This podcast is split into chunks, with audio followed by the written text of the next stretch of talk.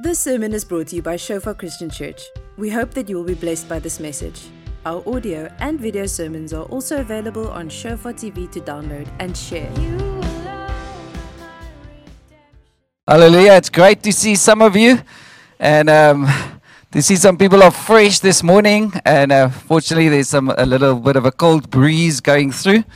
I trust you had a great week. It's nice to see some some faces and uh, just walking through the car and the cars. It's um it's amazing. Some of you can open up your windows, and some of you must keep your windows closed because the angels will direct those beautiful voices up to heaven. You know, I, I sing with a closed window because I don't want to be a disturbance when I um when I sing out loud for the Lord. That's why shower time is a great time to worship. But there's some beautiful voices going out uh, to as we worship the Lord. So I want to just uh, encourage you uh, in this time not to be silent, um, especially in worship and praising the Lord.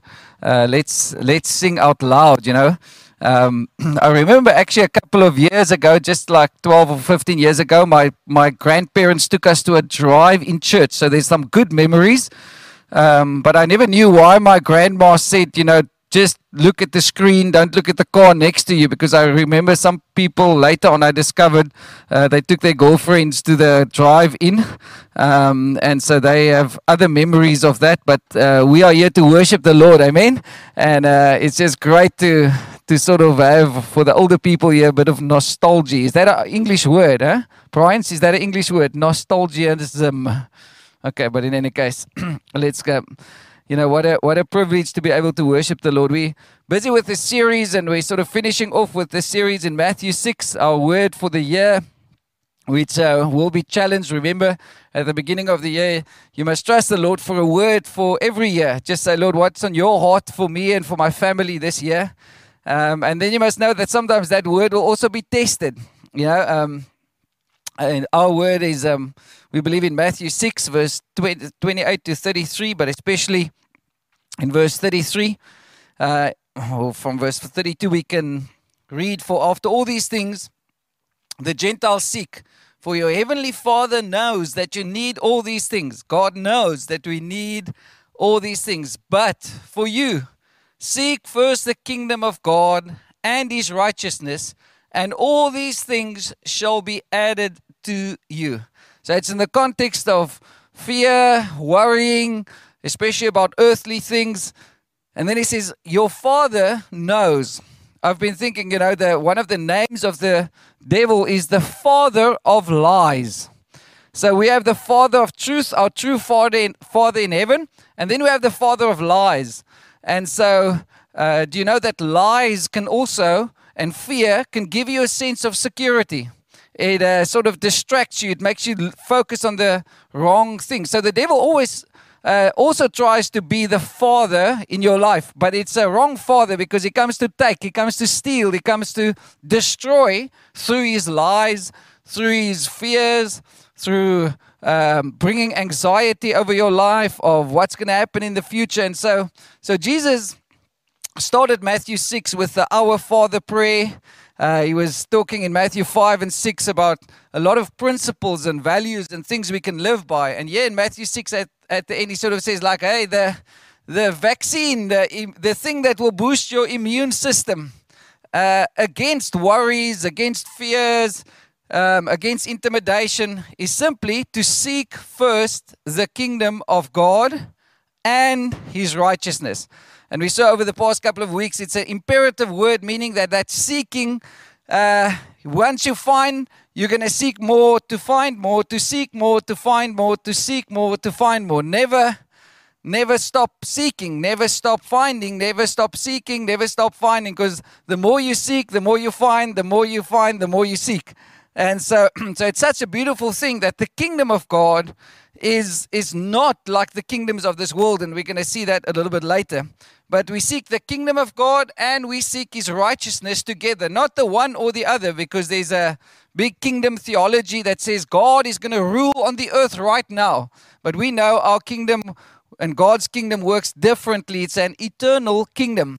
And so the second scripture in Luke chapter 17, verse 20 to 21 Now, when he was asked by the Pharisees when the kingdom of God would come, he answered them and said, The kingdom of God does not come with observation, nor will they say, See here or see there, for indeed the kingdom of God is within you.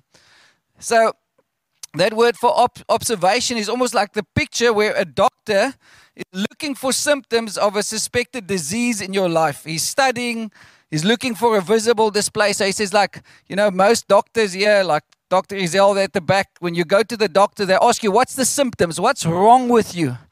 Uh, what are you experiencing at the moment? Because they're trying to get to the root of the thing, you know. So they say, like, maybe you're sneezing, maybe you, you know. Uh, so he's checking the symptoms to try and get to the root.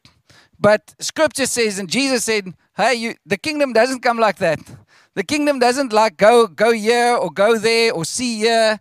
It doesn't come firstly with visible attributes or visible things that happen in your life.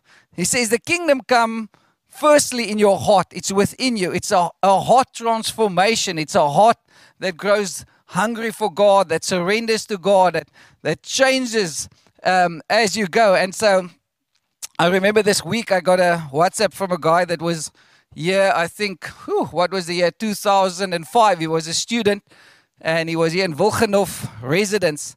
And, um, you know, just hearing his testimony, but he went to class um, every day with a half jacket of brandy in his pocket. And uh, because he couldn't he couldn't go through a day of class without drinking at least between every second class or period of you know studying year. And so at the end of his second year middle third year he really had an encounter with jesus. And his whole life was transformed. He became the biggest alcoholic i was always joking with him i said say his name is um, johannes i said johannes now you've been drinking a lot, but now you are so hungry for God and so thirsty. You, you know what the devil came to steal. You, you had a big capacity to drink. You just drank in the wrong way, you know. So now you have to be hungry and thirsty for God and drink of the Lord, you know. And it's so amazing. He's got kids now and he's serving the Lord fully, and he's just, there's just no compromise in his life, you know. But thinking, how does a life change like that? Not on the outside, not on just um, a mere set of rules or things because we can try to change our lives on the outside, but it's only an encounter with God that can change your life on the inside. It's when this heart is transformed. I mean, But thank you for those amens. Okay, so so so that's the kingdom that we belong to. And my question this morning, and I believe the Lord has asked me that question in the past two weeks, is how great is our King, especially in this time that we live. Do you know that every person in the Bible had an encounter with God? And sometimes we settle for being an unbelieving believer, meaning that we say, yeah, yeah, yeah, the supernatural is just for those people. You know, I'm not so spiritual. I don't really believe in these things. And, um, you know, I, I, sort of leave it for the prophetic people, the the Timnas of this world and the people that dance in front in worship. But but I'm not like that, you know. I'm not like a super spiritual person that prophesies, you know, and preaches at my dog and do all that stuff, you know. Um, but never settle for the lie of, you know, saying that dignity and the fact that you're an introvert doesn't mean you cannot have an encounter with God. Every person in the Bible, what changed their lives was not a knowledge impact or a thing on the outside, but where they met with Jesus, where they met with the Father. And it's a supernatural thing, whether it was Noah or Abraham or David or whoever it was. You, you don't have anyone in the Bible that didn't have a transformation of their heart because of an encounter with God. Before knowledge, before all of these things. And I want to want to sort of challenge us, you know, don't settle for your life and your relationships without asking God, just for the norm, without asking God to say, Lord, I want your kingdom to come. Uh, but that means that it's not, it start, doesn't start here, it starts in your heart, doesn't start in your head. So can um, you just turn to your neighbor in your car and say, I like that smile on your face. You're looking uh, good. If there's no one there, then turn to your steering wheel and say, you look around. Okay, but in any case, or something.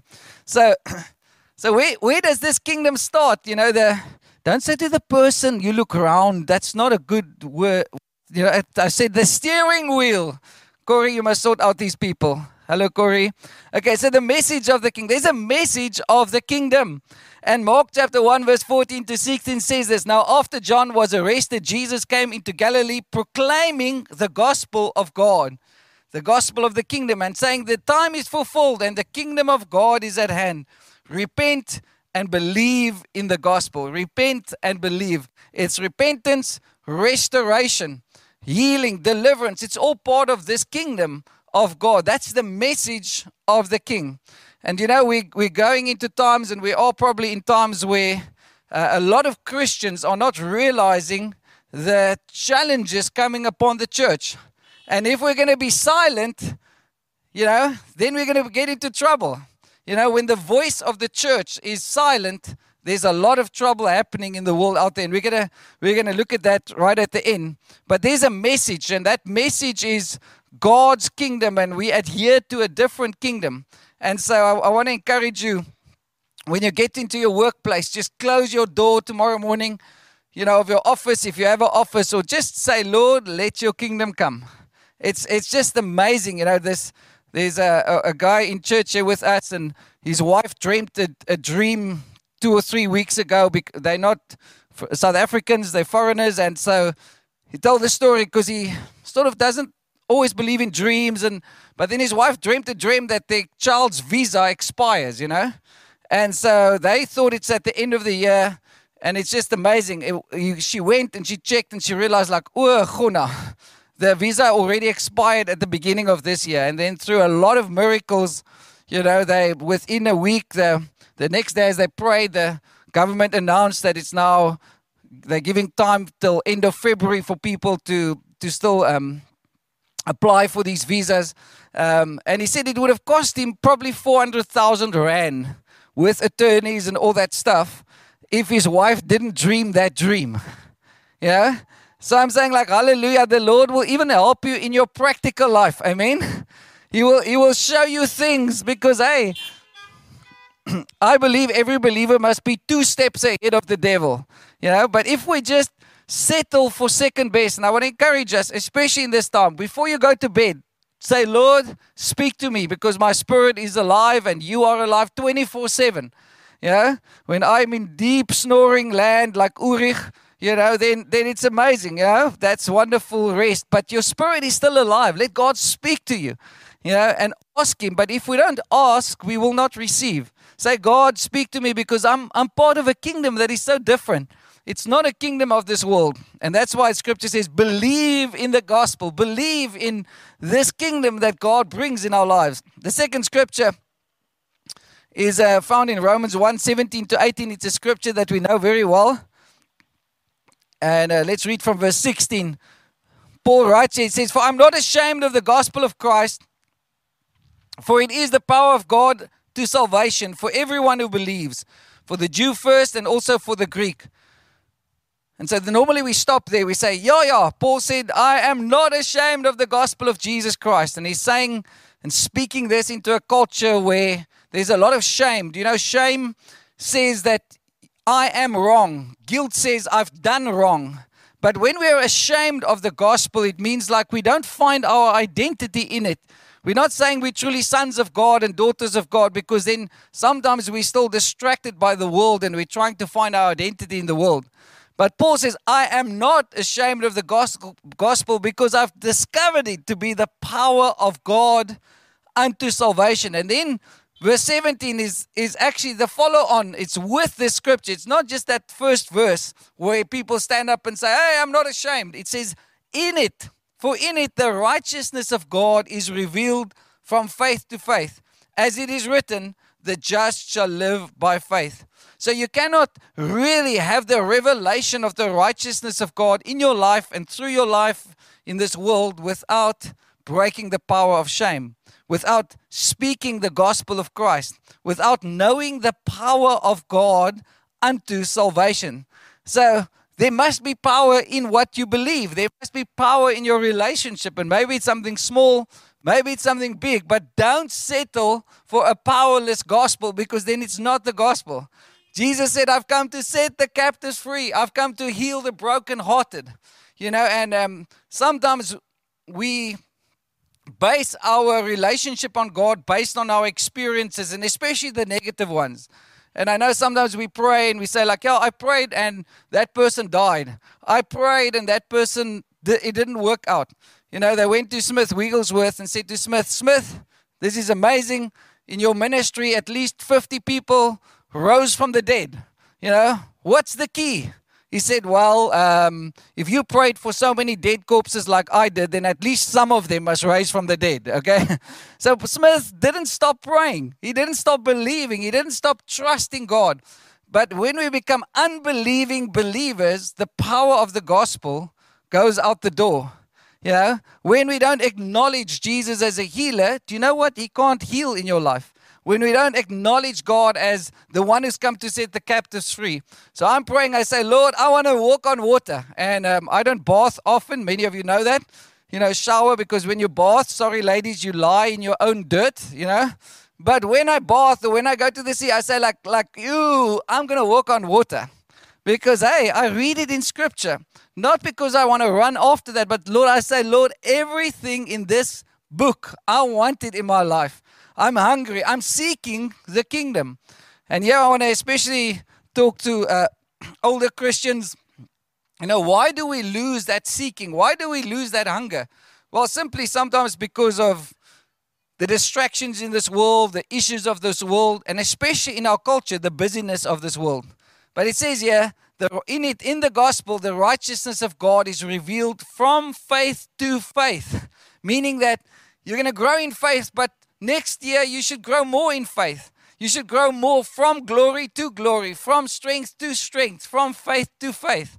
So I want, I want to encourage you don't let your faith be shipwrecked. Don't let your faith be just going down the drain, you know? And then verse 18 it says, For the wrath of God is revealed all ungodliness and unrighteousness of men suppress the truth in unrighteousness.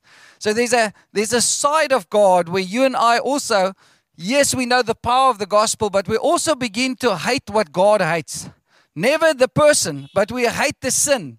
We hate what God what when there's unrighteousness and injustice around us, when people are being destroyed or people are being lied to or things are happening, there's the wrath of God that's revealed in our hearts where you become jealous over what God is doing in other people's lives. Do you know that God is a jealous God? A good jealousy, I mean, Not a bad jealousy of competition and striving, but He's a jealous God. He's jealous over your life and He's jealous over my life, what you and I do with our time, with our lives. He's a jealous God and He's watching over you. And, and we should also, as the community of believers, become a godly jealousy over, like, hey, if you're if you're a guy and there's single ladies in the church, we, we should protect them. We should pray for them. We should like bless them and honor them. Amen. All the ladies you can hoot now, you know, because they're your sister and they're your brother, you know. Lose, we all lose, you know. That's what the what the community of God is about. But where we become jealous about the work of God in each other's lives, but a, a godly jealousy, you know. Um, I told the story before, but one of the one of the days, a, a young man came to deliver a package there at our home for one of my daughters. I've never seen the guy before, but apparently, I got the package, but I never opened the door. Um, I, I, I, didn't greet the guy properly. Um, he, he, left again. He, he was never allowed over the front door, you know. And um, and then I realized like there's this thing in my heart to protect. There's this thing in my heart to say, who are you? You know, your spring chicken little whatever. There was lots of thoughts going through my head, you know. But apparently he didn't wasn't allowed into the home um, because there was another person standing there to protect my daughters, you know. And and he was quite well dressed, you know, but he didn't have the right. Uh, he didn't speak in Old King James, so um, so he was not he was not allowed into the house. You know, I was um I was quite in trouble after that, you know, but because apparently you know the guy didn't want to come back again. But so um, uh, but good so good so you know, but you know every father or mother. You know that heart to protect. You know that heart to say, like, hey, I'm not going to allow nonsense close to me. And you know, God feels the same about your life. And this is a word for some people that feel maybe a bit vulnerable or you feel like, sure, I've been hurt or God doesn't fight for me. I want to tell you, God will fight for you. God will do what no one else will do if you just allow Him and say, Lord, in this space, I want you to reveal your righteousness, reveal your justice. But then there's also a place where we as the church begin to say that for those who are vulnerable. You know, the Bible says good religion. Do you know this good religion is to look after the orphans, to look after the widows. I want to tell all the young people here, you need to look after the widows in church and the older people. We need to look after the people that are struggling or the orphans. You know, that's why we are building a relationship with places like Live Village and that stuff because it's our responsibility. You can't say it's the churches because I pay my tithes. No, it's your responsibility. That's good religion before God. Why? Because of the justice, the place. You know, if we talk about human trafficking, you must have a heart for those who are being human trafficked and pray and say, God, expose that nonsense. Why? Because we begin to hate what God hates. Amen? Can I get an amen? So there's a there's a side of God that sometimes we don't want to want to know, but it's the side the real father that wants to protect, the real father that wants to fight.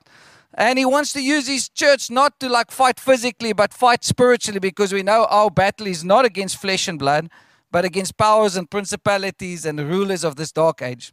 Okay, so here comes the last scripture. Just greet somebody next to you and say, Hey, we're going somewhere and we're going fast. I'm not talking about the car you're driving in, we're talking about the scriptures. Okay, so I saw some people wanted to start and, and drive. Great stuff. So before we get to the last scripture, I want you to think of one thing, one injustice in this world that we're living in. And I want you in your car to tell the person next to you, and then I want you to pray for it. Maybe it's like child trafficking, maybe it's orphans, maybe it's the poor, Maybe it's just, you know, many people that are wasting their lives in the pubs and in alcohol or vulnerable mothers, wh- whatever it is, one, one thing that, that sort of stirs your heart. And I'm going to give you two minutes to pray with those people in your car for that one cause, that one thing that is challenging you or that you think if I can make a difference, I, it, it must be in this area. This is the area that God stirs me in. So I'm going to give you two minutes to do that quickly.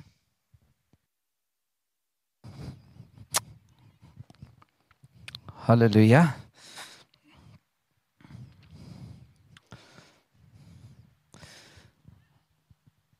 You know what? I, what I'm not promoting this morning is that we all become social justice burst people and go out there with placards and and do things in the flesh. But you should allow God to stir in your heart a heart that is after Him. And that means, you know, we pray this prayer. We say, Lord, break my heart for what breaks yours. Yo, that's a that's a scary prayer to pray. Lord, break my heart for what breaks yours.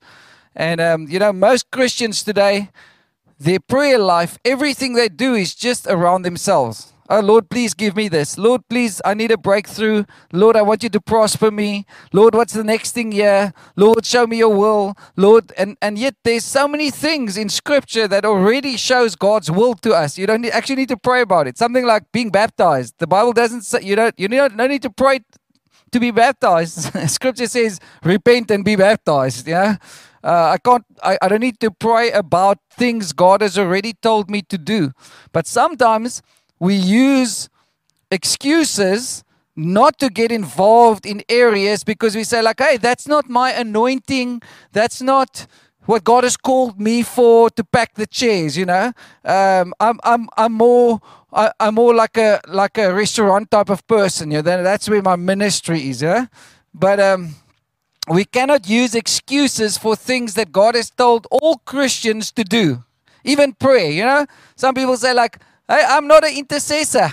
you know, I'm um, I'm I'm not really into this intercession thing. But all Christians should pray. You know, it's it's part of your life. It's it's part of, part of part of breathing. You know, uh, it's it should be just the basics of who we are, and that's why your prayer life, and especially what you pray for, will show me whether you are a mature Christian or not. Can I, can I say it again? Maturity is measured by what you pray for, when you pray, or if you pray. And so, if 80% of your prayer life is for the kingdom of God and for other things, then I think you're a mature Christian. And I'm not trying to judge anyone, but we, we all pray. You know, they say the American Christians, they pray mostly about things just for themselves. Lord, give me comfort. Lord, give me breakthrough. And that's what the prosperity gospel, you know, just kills the life of the Holy Spirit and the heart of God because it says it's just pray about yourself. Just pray about how big your calling is. Pray about your next breakthrough. But if we want to tap into the heart of God, we begin to know that He's also a righteous judge. He's also a one that brings the freedom, and then the power of God begins to manifest in our lives. And so, this last scripture is a is a scripture where Paul writes to Timothy. Timothy was at the Ephesian church and uh, great, great, lots of churches in that area. They were very intellectual, very uh, philosophical in their pursuit of God. And Timothy was a young guy.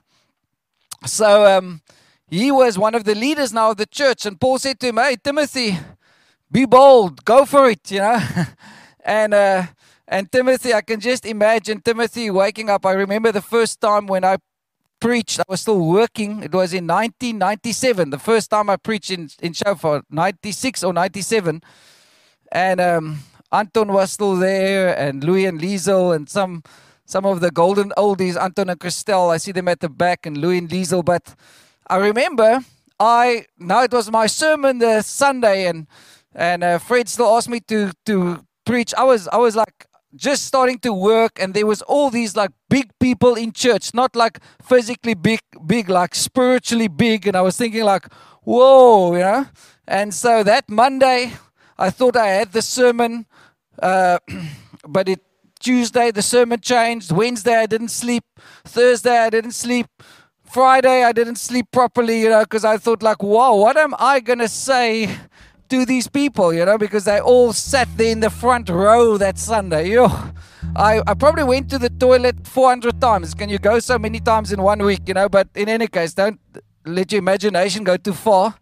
But I um I was so tense, you know, uh, the first time, and then I remember the Saturday I just put on the worship music because if all else fails just worship okay just just don't focus on yourself so i just decided i'm going to just worship the whole day so I was lying on the floor, and then the, the Lord said to me something so powerful. He says, Why are you trying to impress people? Why are you why are you settling for the fear of man? Because it's my word that you are speaking. And my word is truth. Reinhard Bonnke said it, it says, God's word in your mouth is like God's word in his mouth. So when you speak the word of God, it's God's word. It's like God speaking it. And that that really meant so much to me because I realized like I have a spiritual authority. And it's not about what people say, but I need to once I'm settled in my identity, I need to step up into my authority. And there's one thing you remember of this morning. God is waiting for you to step up into the spiritual authority of who you are in Christ. God is waiting for the church in the West to step up into our authority. He said, I've given you authority to trample on serpents and scorpions and all the power of the enemy, and by no means will they hurt you. But if we are a passive church, if we are a church that allows to be intimidated by what's happening through COVID and what things around us, we lose our spiritual authority. It's like the salt. He says, if you lose your saltiness, you're thrown outside and trample underfoot by the world, by men. And so the church in the West is under great challenges, and I call it a spirit of intimidation.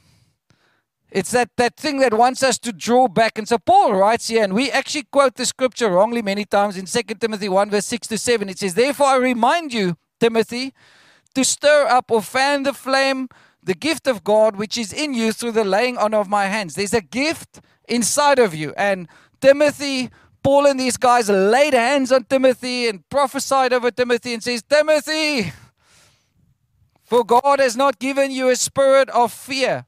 The right word is actually a spirit of timidity, cowardice, and intimidation. But He's given you a spirit of power and of love and a sound mind or self discipline. Do you know what a spirit of intimidation does? It, it takes you away from your authority, from the position God has given you. If I want to intimidate you, I come like, make myself bigger. I make myself like a roaring lion, make a lot of noise. That's what the devil does to intimidate you.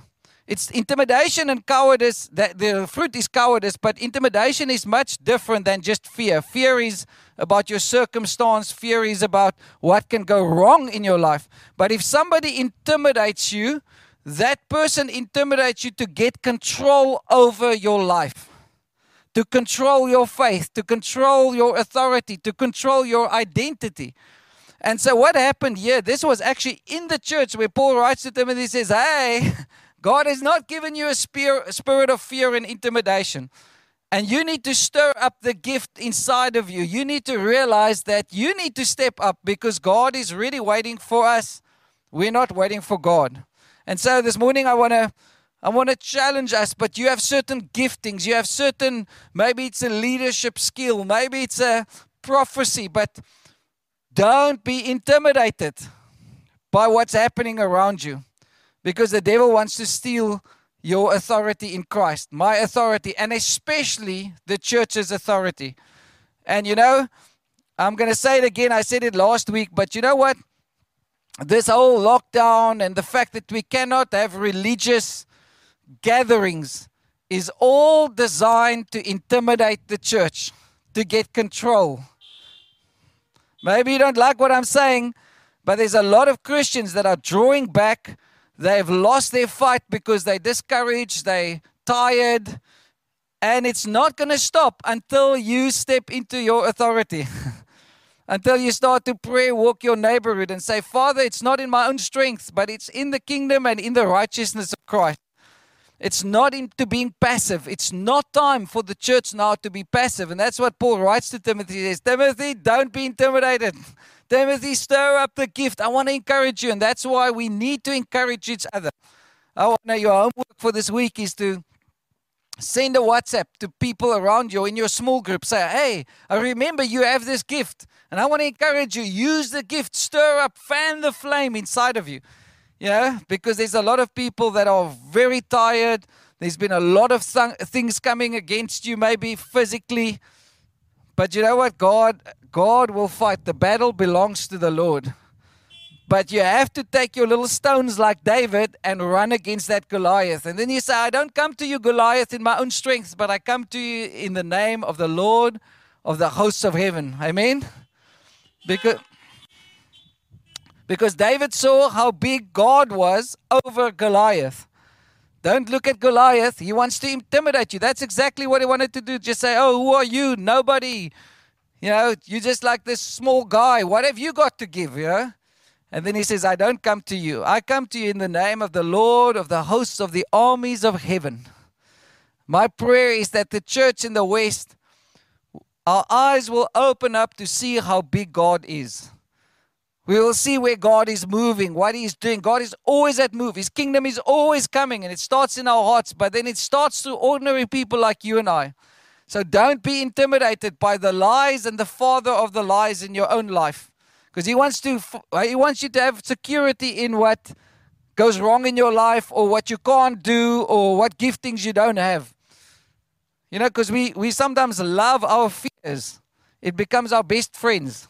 We love our isolation or the stuff that happened in the past. It becomes our best friend because we get so used to those fears. We get so used to just managing our normal lives. But I want to I want to urge you, Church of Jesus Christ. I want to encourage you. It's time to rise. It's time to say, Holy Spirit, do it. We can't do it. We can't just psych ourselves up because then we're going to go into striving. But there's a place, there's a moment where we say, God, we will not allow to be intimidated by what we see around us. We are the church of Jesus Christ, and let's really, really encourage each other. Thank you for listening. Remember that our sermon audio and videos are also available on Shofar TV. Go to www.shofaronline.tv to download and share.